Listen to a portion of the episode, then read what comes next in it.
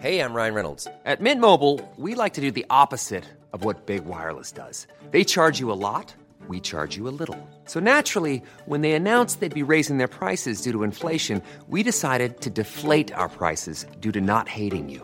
That's right. We're cutting the price of Mint Unlimited from $30 a month to just $15 a month. Give it a try at mintmobile.com slash switch. $45 upfront for three months plus taxes and fees. Promo rate for new customers for limited time. Unlimited more than 40 gigabytes per month. Slows. Full terms at mintmobile.com. I'm Janet Ellis, and this is Twice Upon a Time, where each week I invite a guest to come and chat with me about their favourite childhood book. They often bring along their own battered copy. This is a podcast to celebrate that magical book which cast a spell over us and often still has us in its thrall.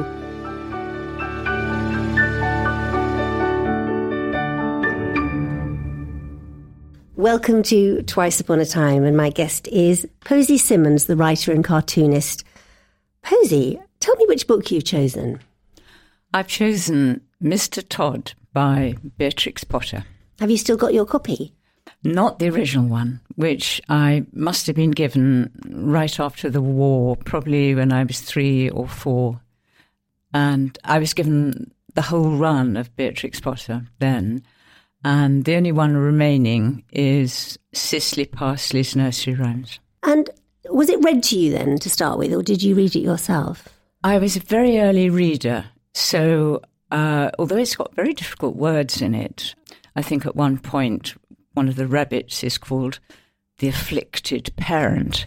Um, I could actually, I could read most of it. I, I'm sure adults must have helped me. And because this is a particularly somber and rather grim tale, I'm not sure at which point in the, the canon of um, Beatrix Potter that, that I read it. Certainly, I would have read Flopsy Bunnies and Peter Rabbit first. This one was actually written towards the end of her writing career when she was much more interested in being a farmer. And it almost feels, and this is unfair, she can't defend it, it almost feels as though she was saying, okay, I will write something, it'll be this. She says at the beginning that she's always written about rather agreeable creatures, uh, although I wouldn't say Jemima Puddleduck, who also met a foxy gentleman, was all you know was a, was rather disagreeable. Um, but she definitely says right at the beginning, "I'm going to write about two disagreeable characters." He says, "I've made many books about well-behaved people. Now, for a change, I'm going to make a story about two disagreeable people," which is quite a statement. Yes, right at the beginning of the book. Yes. Um, what did it make you feel when you first read it? Oh, I was terrified. I was terrified, but I knew that it was true. So that in it, all the animals the fox, the badger, the rabbits, and the other animals that are described like otters uh, I knew what they were because it was in the country and my father had a farm. And uh, there are always plenty of sort of dismembered rabbit bones and and pigeons that had met a ghastly end, or bits of pheasant in the grass. So I knew that you know I I knew about that, and I suppose it made other books that I had, like uh, the Alison Uttley series of Little Grey Rabbit, seem rather sort of bland and evasive because in those books nobody ended up in a pie or was made into a roly poly pudding by a huge rat or a thin, actually, a thin rat did it. But Beatrix Potter was sort of gamey, but, but, but it was, it, she represented something that I knew about. Gamey is quite right.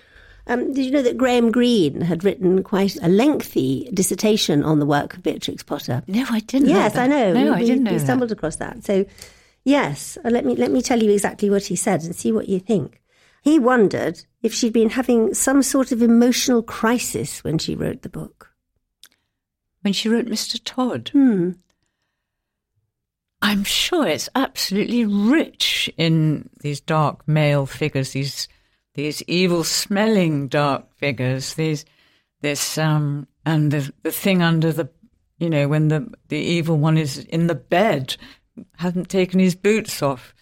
I think this is and they are mm, I I think this is rich territory. But it also says quite a lot about Graham Greene. I think it's a lot about Graham Greene too, yes.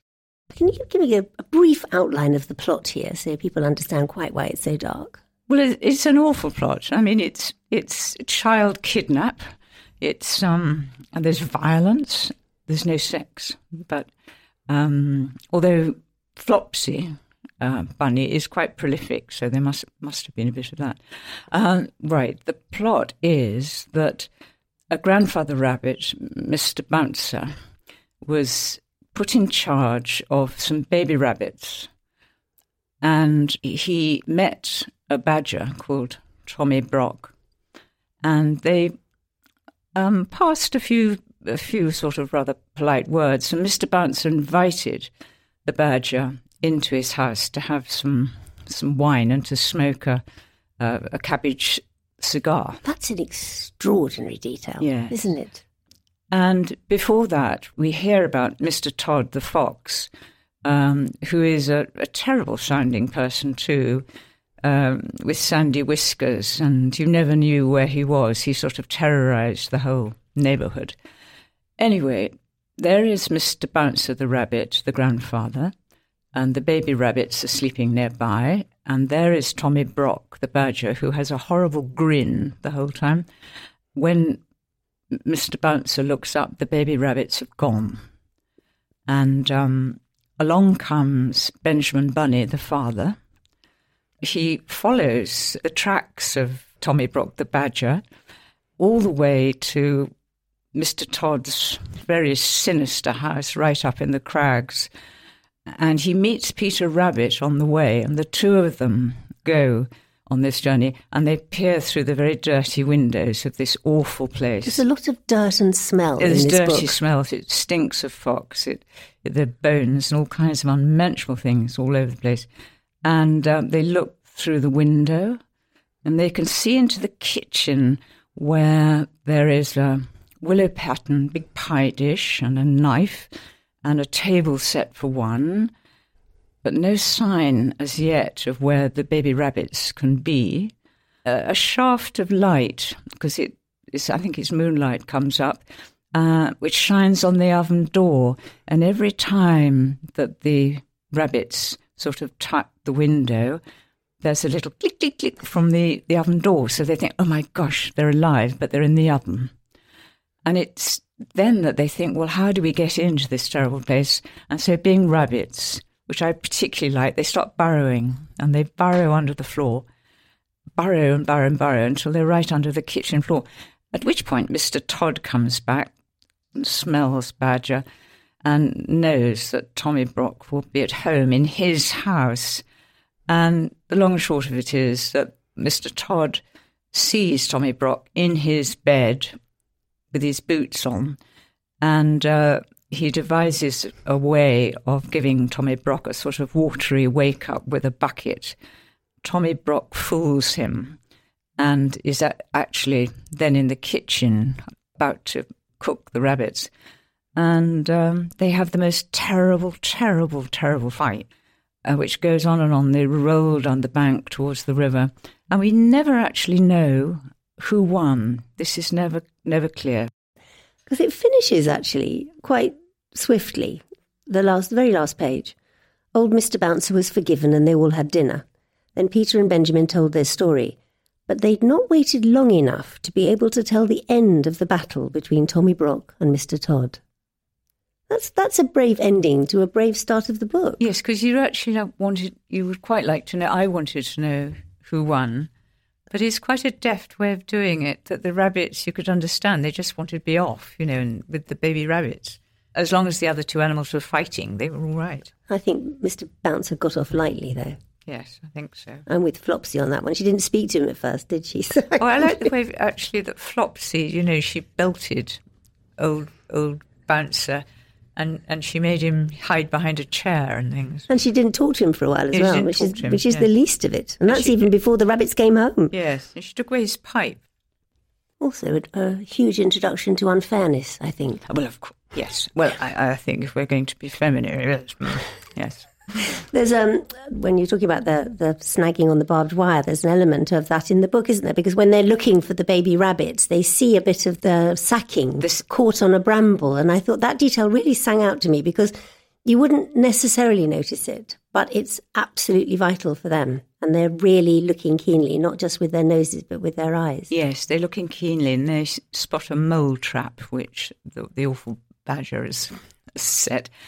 And I like the way that when Mr. Todd actually arrives on the scene, there's a jay that screeches following him up the plantation, which is what I knew about. How jays do that when you you usually know that something's afoot, might be a cat or something about.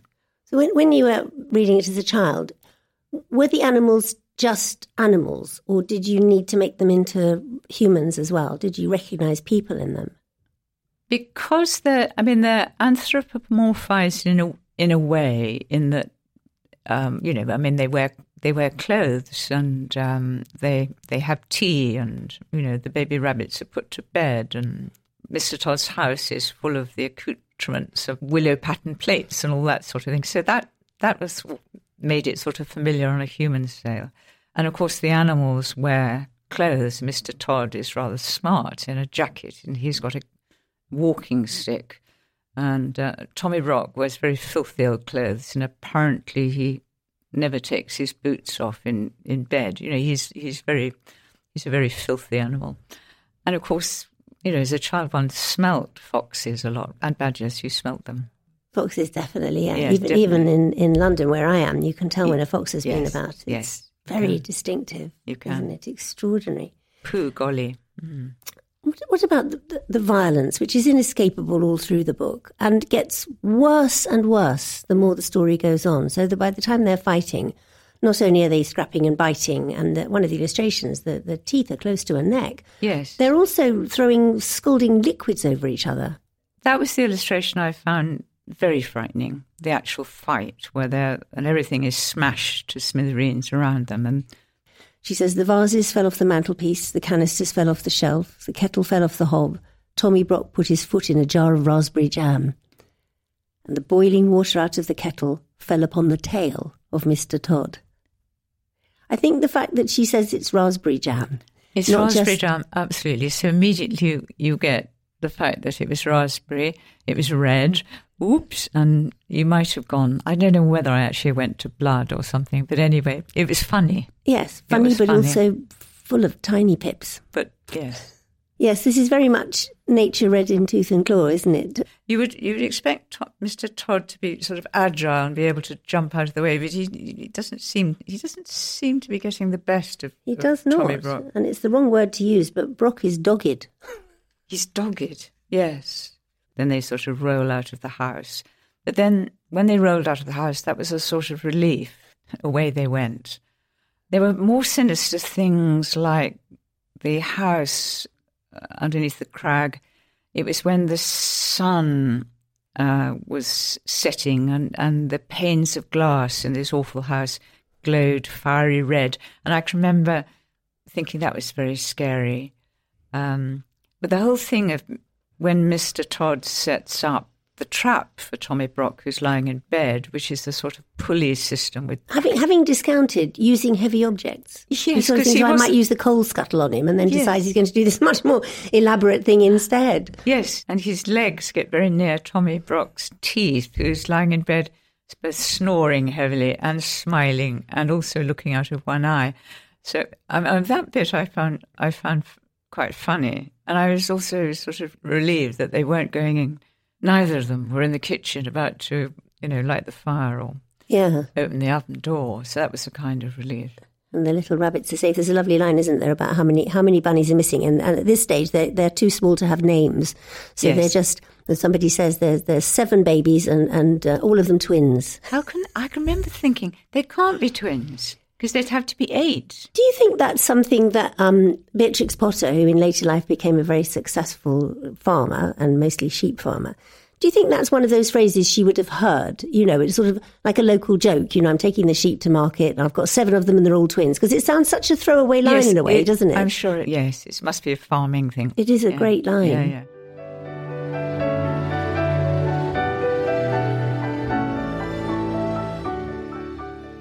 Of course, Beatrix Potter is inseparable from the illustrations. Absolutely inseparable. I mean, one without the other would be all kinds of wrong. Um, what first strikes you about the, the drawings? And What, what first struck you when you were a child? Because I like drawing very early, I like the inky black and white drawings. Better than the colour plates? Yes. And the fact that you could see Mr. Todd in that you haven't really met him yet, although there's a frontispiece in colour where you see him in his finery. But he he sort of talked about in advance, you know, he terrorized waterbirds and otters and he his house was here, it was there. Um, and you saw in the little inky drawing him very tiny in the background. So he was a kind of lurking menace. And equally, the rabbits looking through the window, which I think they do with difficulty, don't they? Because it's dirty. There's it, dirt it, everywhere. It says there were preparations upon the kitchen table which made him shudder. There was an immense empty pie dish of blue willow pattern, a large carving knife and fork, and a chopper. Yes, the chopper is appalling. Yes. Another, another yes. Well, no, the empty pie dish, bad enough. I don't think we had a pie dish in my house, actually. That's obviously why it resonated so much. I found them deeply worrying objects. I'm not sure why. But yeah, putting that in, and because in the illustration it's it's set for one, you know, very precisely, you know, as as in the best households. Yes, yes. There's nothing nothing left to chance. Often when she draws um, household objects, the the containers are very much probably like Beatrix Potter had the fact that there's a willow patterned pie dish. But it's interesting, isn't it, that those drawings, which are the drawings rather than the um, the watercolors, are are done in such a way as to give you a very quick idea of what the world is. And I have to say that's that's what you do. You know, you you give in, in each frame there is an instant recognition of where people are, what they're doing, what they're about to do, and an entire history encapsulated in a very small space. And that's that's what Beatrix Potter does. I think that's what, uh, especially with illustration or writing in illustration, you've always got a, a choice of what you're going to write in words or what you're going to do in a picture. The scene outside Mr. Todd's window of things that had much better been buried rabbit bones and skulls, a shocking place and very dark. And that's it isn't illustrated. It doesn't have to be. I mean, that the picture in your head at yes, the end of that is yes, so, does it? But um, pictures are just brilliant for setting the scene. Also, you never really have to describe characters; you just draw them. Um, and she does this, I think, brilliantly. That all the things that go in the text part of it, uh, like in the past, he you know, he, he terrorized the water birds and all the rabbits couldn't bear him. All those things which are in the past, that's done in text because it would take forever to draw what he did in the past. And then you're drawn into the present with um, Benjamin Bouncer. I mean, it's very, it's cleverly done. It is. And of course, initially she was writing as to the um, children of the family of her nurse who was not much older than I mean, the nurse wasn't much older than her. And one of them in particular, Noel, was ill in bed. So once she'd run out of things to say about what she'd been doing that day, she started telling these stories to him. And there's still an element, isn't there, that she is sort of writing to one child, you know, that she's, she's aiming these stories particularly at a child who never changes in age, who will not grow with, with, with any other knowledge, but will find each story fresh. Yes, I think so. I think the fact that she also adds in characters that we know already, so that um, Benjamin Bunny and Flopsy, of course, are the parents of the Flopsy bunnies, and then Benjamin Bunny then meets Peter Rabbit, who was also one of the first books I read. So she's sort of reminding her imaginary or perhaps real reader, little reader, uh, of things he or she may have already read. And I felt somehow I was included in that, although I couldn't have put that into words. Even though this world is palpably unsafe, particularly if you're a rabbit, there is still something about creating a world that's so specific that as a child is immediately recognizable, isn't it? Because after all, the world you know as a child is usually quite small. It is the parameters of your house. And although, you know, you're in the garden at the far end by the barbed wire, it's still a world you know. So what she, what she does is create this world and then say, and I'm going to tell you exactly what happens in it. We're not going to go anywhere else. No one, you know, no one gets on a boat and sails away. She describes things just enough. And she does, I mean, of course, I immediately place Foxy's den in somewhere I knew. I mean, there was a chalk pit near us, and uh, that's where it took place in my in my head. She lets your imagination do quite a lot of work. And the other thing is because the language, some of the language is difficult. That also means that you say the words or you try to pronounce some of them, and maybe adults had helped you. And because you stumbled over them when I came to read it quite often, I would say the whole phrase in my head I mean, like I think I've mentioned, the afflicted parent. And So I would say the afflicted parent. Um, uh, and I think it's a phrase I then would bring out for my the stories that I would talk about in my doll's house. Oh, the afflicted parent. so um, I really liked her language.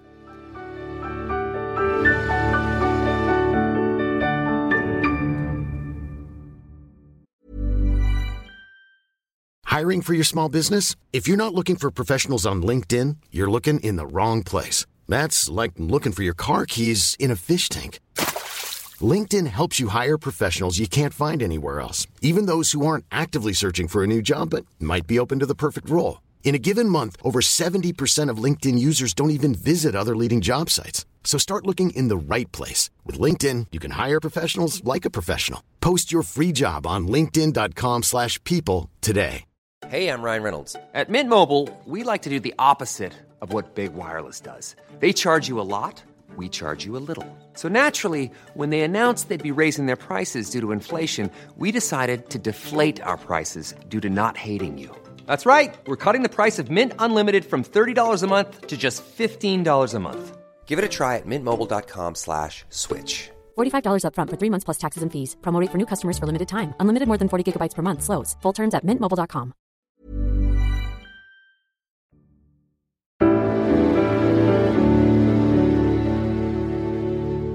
Where did you go to read? If you weren't being read to, was there a place in the house that you like to tuck yourself away?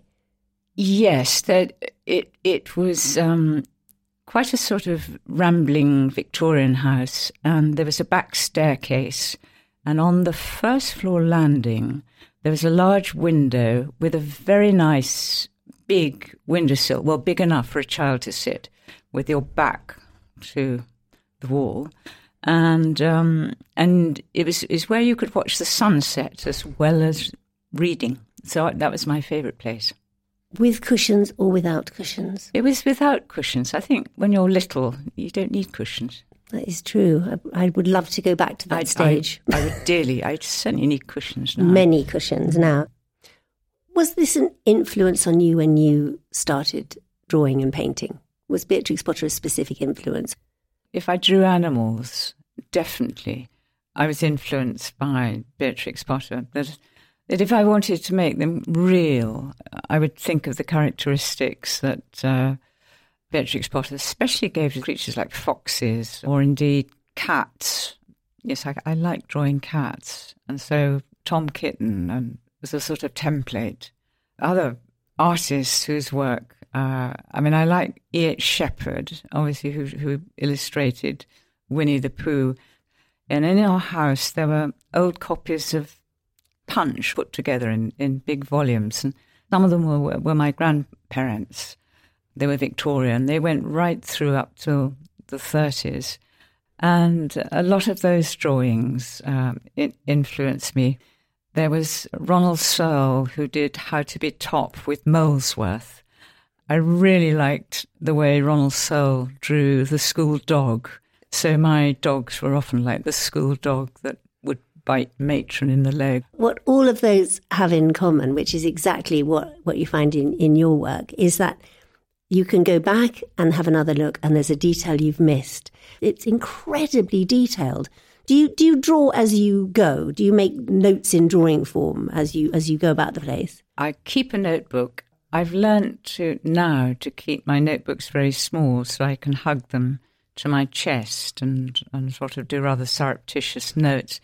Because um, if you draw uh, on anything bigger, people always come up to you and say, "Oh, can you draw me?" And um, or can you draw me Bart Simpson or anyway My they, they that must be the cartoonist equivalent of having a selfie done. That they want a quick, quick drawing from you.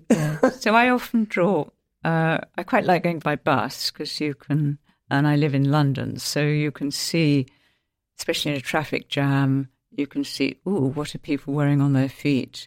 Are people wearing zebra stripes? Um, are new flappy trousers back? Who's wearing a mask? Yes, you can ask questions, and um, Did you used to go onto the table when you were little and sit amongst adults? yes, I used to do that. And then you get that strange juxtaposition of the adult conversation above and the strange immobility, mostly of their legs. Yes.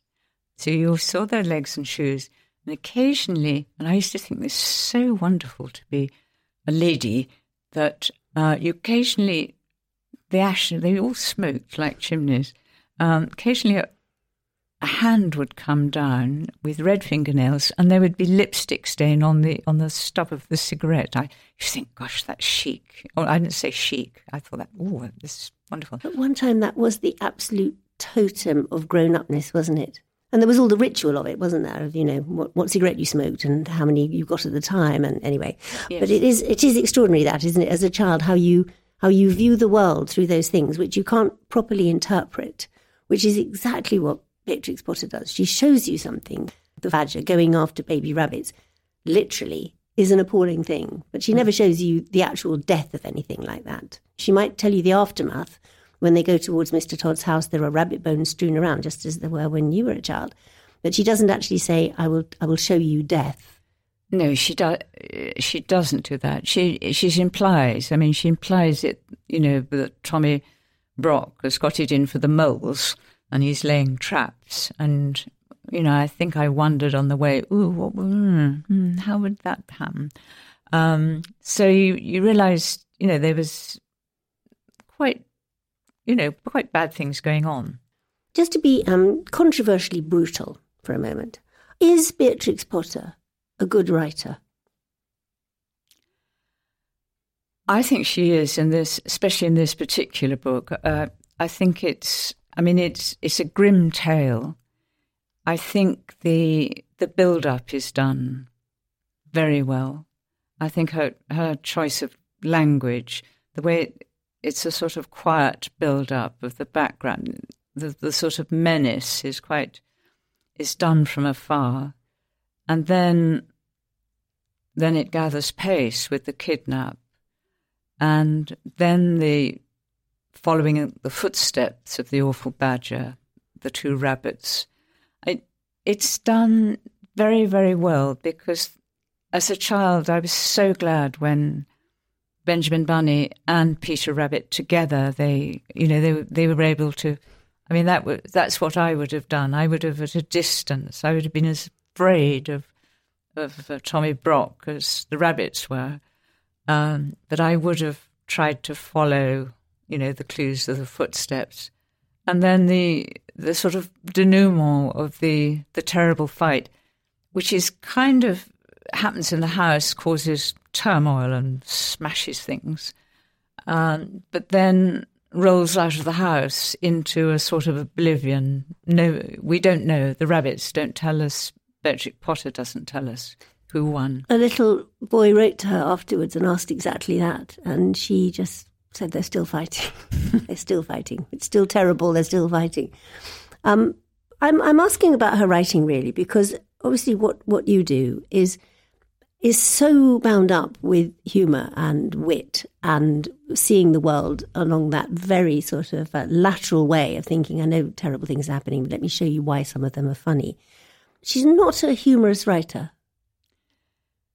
She's not a humorous writer, but there's, but the, I mean, ha ha ha. But there's plenty of of uh, irony uh, in her in her observations. I mean, she knows uh, animals very well, so that uh, you know, making Mrs. Tiggywinkle a laundress and pinning out her all the hankies on the thorn bushes and things, and Jemima Puddle Duck, who's rather rather silly duck, but but um, there is the foxy whiskered gentleman, terribly, terribly smart. So it, there are there's humour, uh, in Mr. Todd itself, uh, it's where the grandfather, Mr. Bouncer, invites Tommy Brock in to, to have a, disgusting cabbage cigar.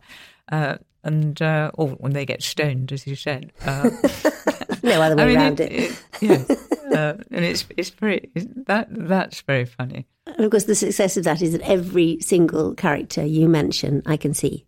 I can see them straight away. The ones we're not talking about, Jemima Puddleduck, Mrs. Tiggy Winkle, they're so impressed. And impressively enough, she she was very in control of that too, because when Peter Rabbit and the first books were a huge success, she was the one who came up with the doll, the, the toy of Peter Rabbit. So she was in charge of the merch, the merchandise, from the first, which is extraordinary, isn't it, to even be thinking like that. Somebody who started out not aiming to be a writer. In fact, mm. wanted to be, you know, a, a, a, botanist at best, but, you know, was incredibly and was adept. and was supposed to be a sort of diligent daughter. And, yes, yes, absolutely. And, you know, mm. her, her love of, you know, mycology and wanting to be, you know, a, a learned person along one particular line. And this, and what we're talking about now, is, is probably then a million miles from what she imagined. And yet she saw her way through to making it her own, despite having a very sort of solitary and, and restricted childhood. Yes. I suppose if you saw her life backwards, you would realize that she became this very, very canny farmer who probably always got a good price for her sheep and, you know, knew what field on the fells to put them. So perhaps she always had that in her. I'm also thinking of her childhood when she actually dissected things. So this to me suggests somebody who wanted to know how things worked. I mean, it's it's more than curiosity to you know pick pick some old bird, dead bird to bits. Um, I didn't know about that as a child, but latterly I find that uh, very interesting. And I don't know when it was that I discovered that um, Mr. Tod, Tod is the German word for death. And I can remember wondering whether Beatrix Potter actually knew that, whether she'd done it on purpose. Her publisher didn't want her to call the fox Tod. He just thought it was a bad word. And she says it's an old word for fox. Because I, lo- I want... then looked it up. It's an old word for a fox, yes, and, and, the publisher didn't want her to use it, which now is, yeah. seems a foolish thing.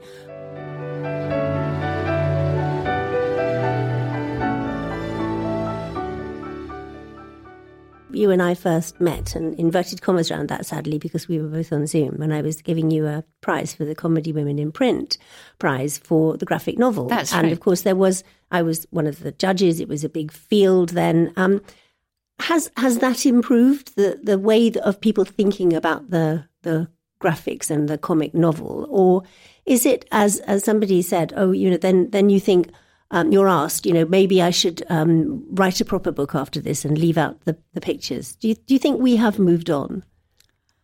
I think the whole field has got huge, um, especially here. It's grown and grown. I mean, now there are, you know, comic book shops and festivals.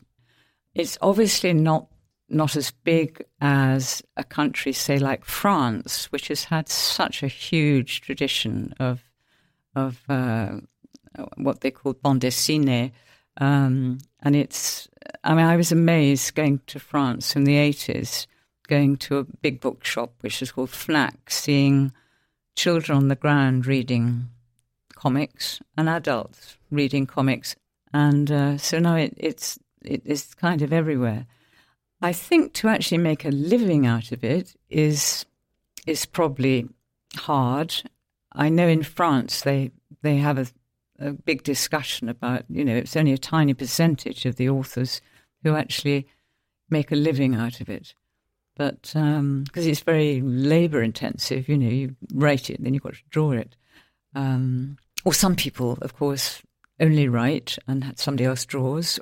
But I suppose the the advantage when you are writing and drawing it is you can keep the characters so close to you so very close, rather than having some picture in your head that then becomes translated by someone else. You know exactly who they are. Yes, I think I, I think I do. I mean, when I'm the the faces and the, the characters are actually the first thing I I do, having got a, an idea of the vague structure of a story. I actually work on the characters in a in a notebook, and it's really in a way like a casting couch you've got a, a rubber in one hand, and you know you draw a face and you do eyes, nose, mouth, and you draw mm, maybe it's a round thing, and you think no no I hate the nose, rub out the nose, draw another one, mm.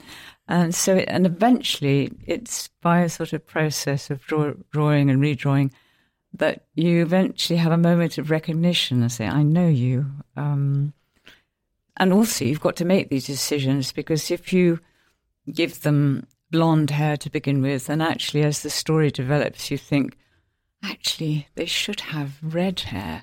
You've then got to, in the plot, say, oh, well, actually, she she dyed it, or, or um, um, when you were describing that, you were sort of glancing up. Is that because I know you work with a mirror in front of you, don't you? Do you do you use yourself as a reference point all the time, despite what the character you're drawing? Not really. And when I don't want to stare at myself at all, so there are usually lots of postcards and stuff stuck on it.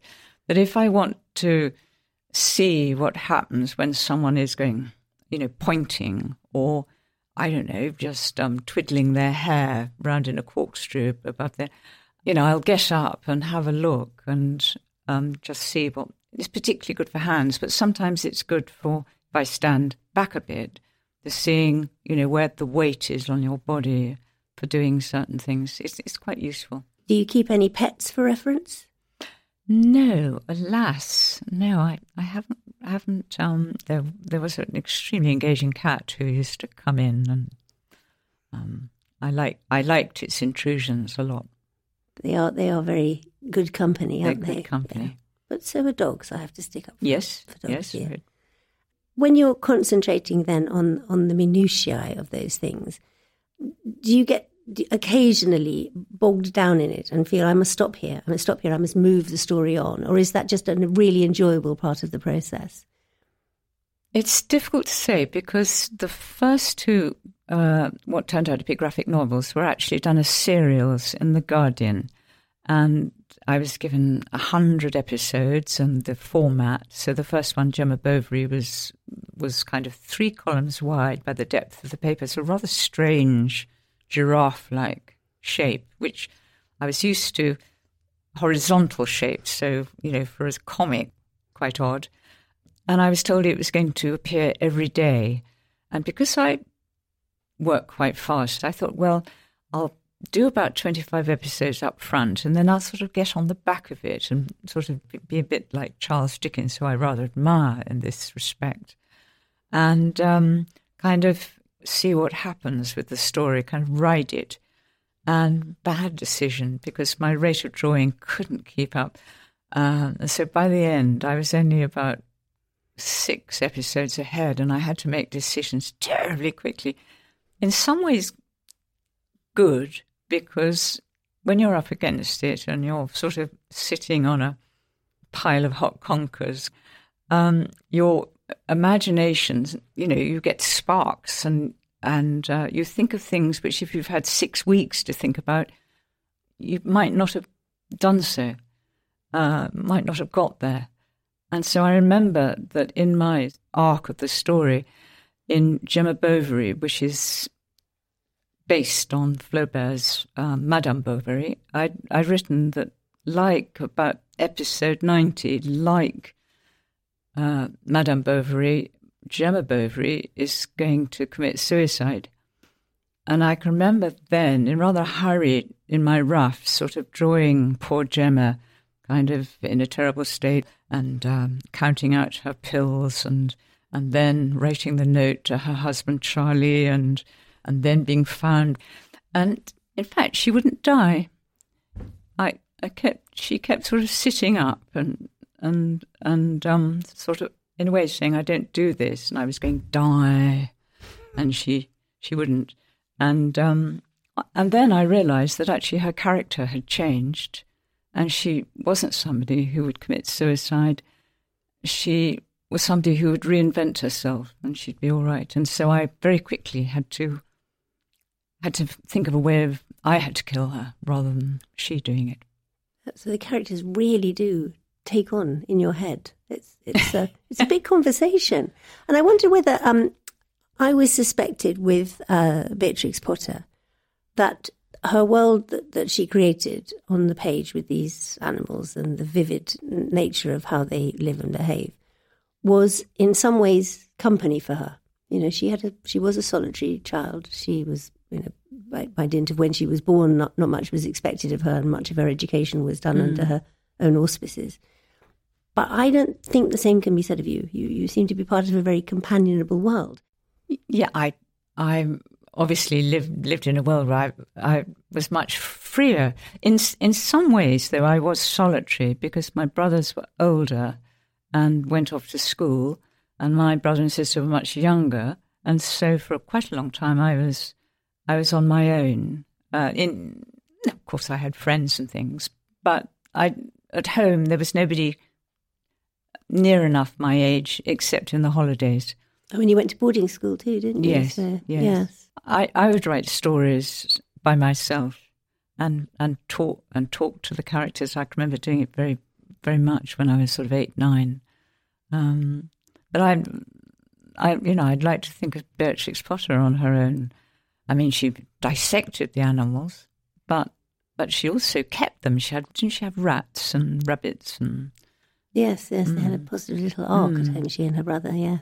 Yes. Well, whatever the genesis, I can't thank you enough because your work gives me and millions like me such pleasure. Thank you, Posy. Well, thank you very much. I've enjoyed it so much.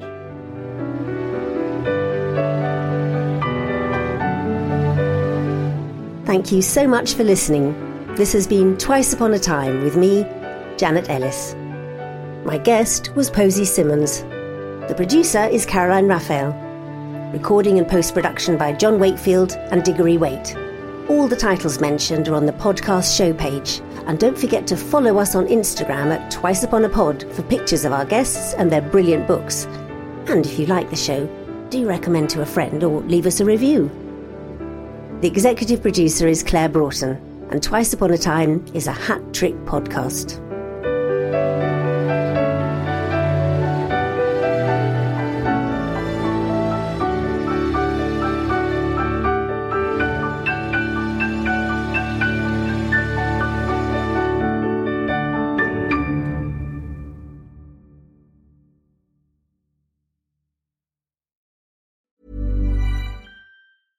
Hey, it's Danny Pellegrino from Everything Iconic. Ready to upgrade your style game without blowing your budget? Check out Quince. They've got all the good stuff shirts and polos, activewear, and fine leather goods, all at 50 to 80% less than other high end brands. And the best part? They're all about safe, ethical, and responsible manufacturing. Get that luxury vibe without the luxury price tag. Hit up quince.com slash upgrade for free shipping and 365 day returns on your next order. That's quince.com slash upgrade.